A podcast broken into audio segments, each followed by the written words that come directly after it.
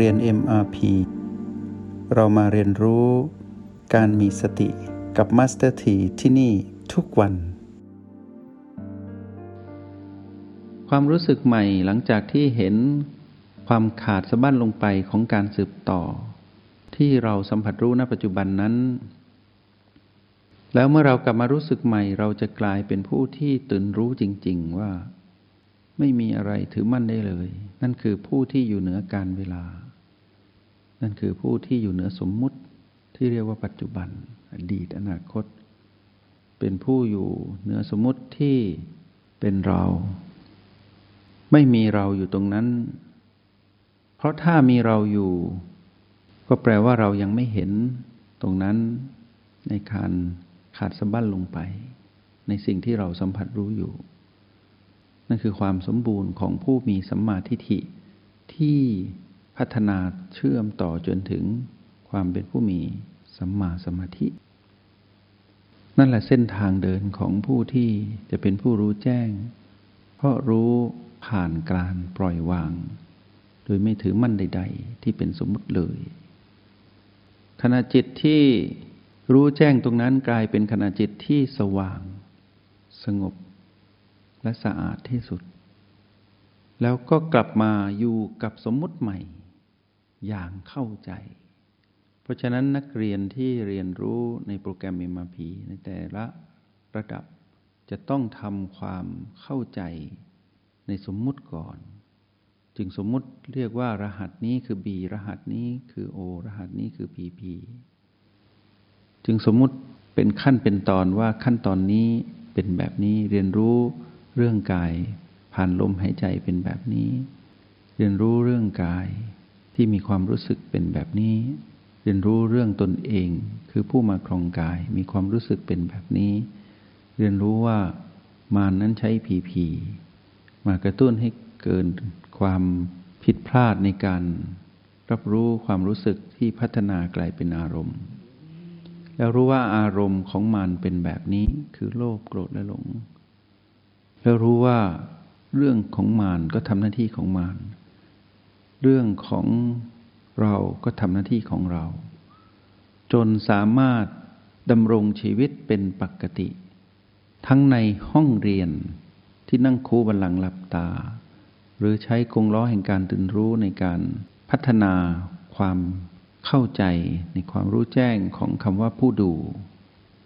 แล้วสามารถปฏิบัติ หรือพัฒนาตนเองในการเข้าห้องเรียนห้องแลบนี้อย่างเป็นธรรมชาติ ไม่ได้สนใจเรื่องเวลาว่ากี่นาที สนใจแต่ว่าอะไรปรากฏเฉพาะหน้า แล้วดูความรู้สึก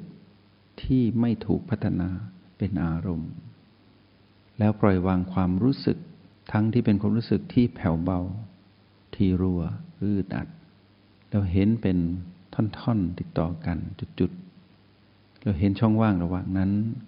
คือเห็นความขาดลงไปของการเกิดดับที่สืบต่อ นั่นคือความเข้าใจ เป็นความเข้าใจที่สมบูรณ์ที่สุด แล้วเมื่อมาดำรงชีวิตหลังออกจากการดำรงชีวิตในห้องแลบห้องเรียน ไปอยู่ในโลกแห่งความเป็นจริง ในทุกสถานการณ์ตามกฎแห่งกรรม ก็จะขยายผลความรู้ความเห็นที่ตนนั้นเข้าใจในห้องเรียนที่เป็นธรรมชาติ ไปดำรงชีวิต ที่เป็นธรรมชาติ แล้วก็ทำหน้าที่ตามกฎแห่งกรรม ที่ตนเองนั้นเกี่ยวข้องตั้งแต่เกิดจำความได้จนถึงปัจจุบัน ก็จะเห็นกฎธรรมชาตินี้เป็นธรรมชาติที่เรานั้นเข้าใจ ในธรรมชาติที่ปรากฏขึ้น ทุกอย่างจะกลายเป็นการดำรงอยู่แบบธรรมชาติ มีหน้าที่ก็ทำไป แต่ไม่เป็นมารไม่เป็นอารมณ์ในการทำหน้าที่นั้น ไม่ได้ทำให้หน้าที่นั้นมาก่อเกิดให้เป็นพีพีแล้วกระตุ้นให้เกิดอารมณ์ของมารแค่รู้ว่าทำหน้าที่นั้น เหมือนดังที่หน้าที่ของเราที่อยู่ที่นี่ในห้องเรียน เรามีหน้าที่ฝึกก็ฝึกไปทำความเข้าใจไป ไม่มีความเบื่อหน่าย ไม่มีอารมณ์ที่เป็นของมารแต่มีความรู้สึก ในยามที่ฝึกอยู่ตามความเป็นจริง แล้วก็เห็นความสืบต่อของการเกิดดับของความรู้สึกที่ตนเองนั้นฝึกฝนอยู่ตามความเป็นจริง เพราะฉะนั้นจุดหมายปลายทางของผู้ที่มีสัมมาทิฏฐิ แล้วมีความถูกต้องไปตามเจตนาของผู้มีสัมมาทิฏฐิที่เกิดแต่การสะสมของพลังจิตของผู้มีสติ ที่มี ความเกี่ยวข้องกับความคิดคำพูด การแสดงออก การดำรงชีวิต ความเพียรความเป็นผู้ไม่ประมาทจนถึงเป็นผู้มีจิตตั้งมั่นเป็นสัมมาสมาธิ ครบถ้วนทั้งหมด ทั้งหมดครบถ้วน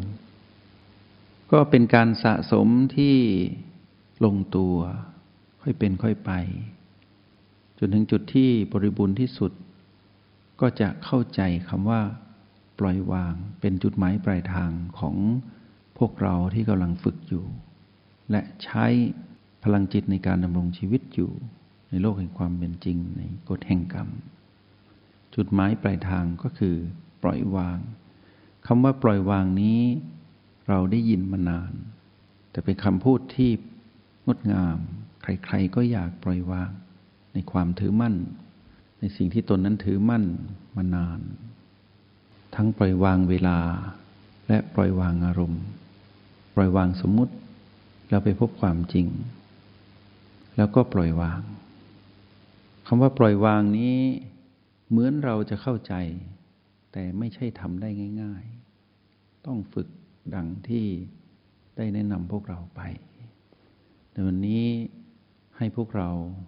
ได้เพิ่มรายละเอียดในการรู้ทันความรู้สึกของตนเอง ไม่ให้เกิดเป็นอารมณ์ แล้วรู้ว่าณทุกจุดปัจจุบันนั้น เป็นสมมุติทั้งหมด ให้เห็นธรรมชาติสัมการของทุกๆ จุดปัจจุบันที่เราไปสัมผัสรู้ที่เรารู้สึก ให้เห็นเป็นการเกิดดับที่สืบต่อ เห็นเป็นธรรมชาติสามประการ เมื่อพูดถึงธรรมชาติสามประการคือ ความไม่คงอยู่ถาวร ความไม่สมบูรณ์และการบังคับไม่ได้ หมายถึง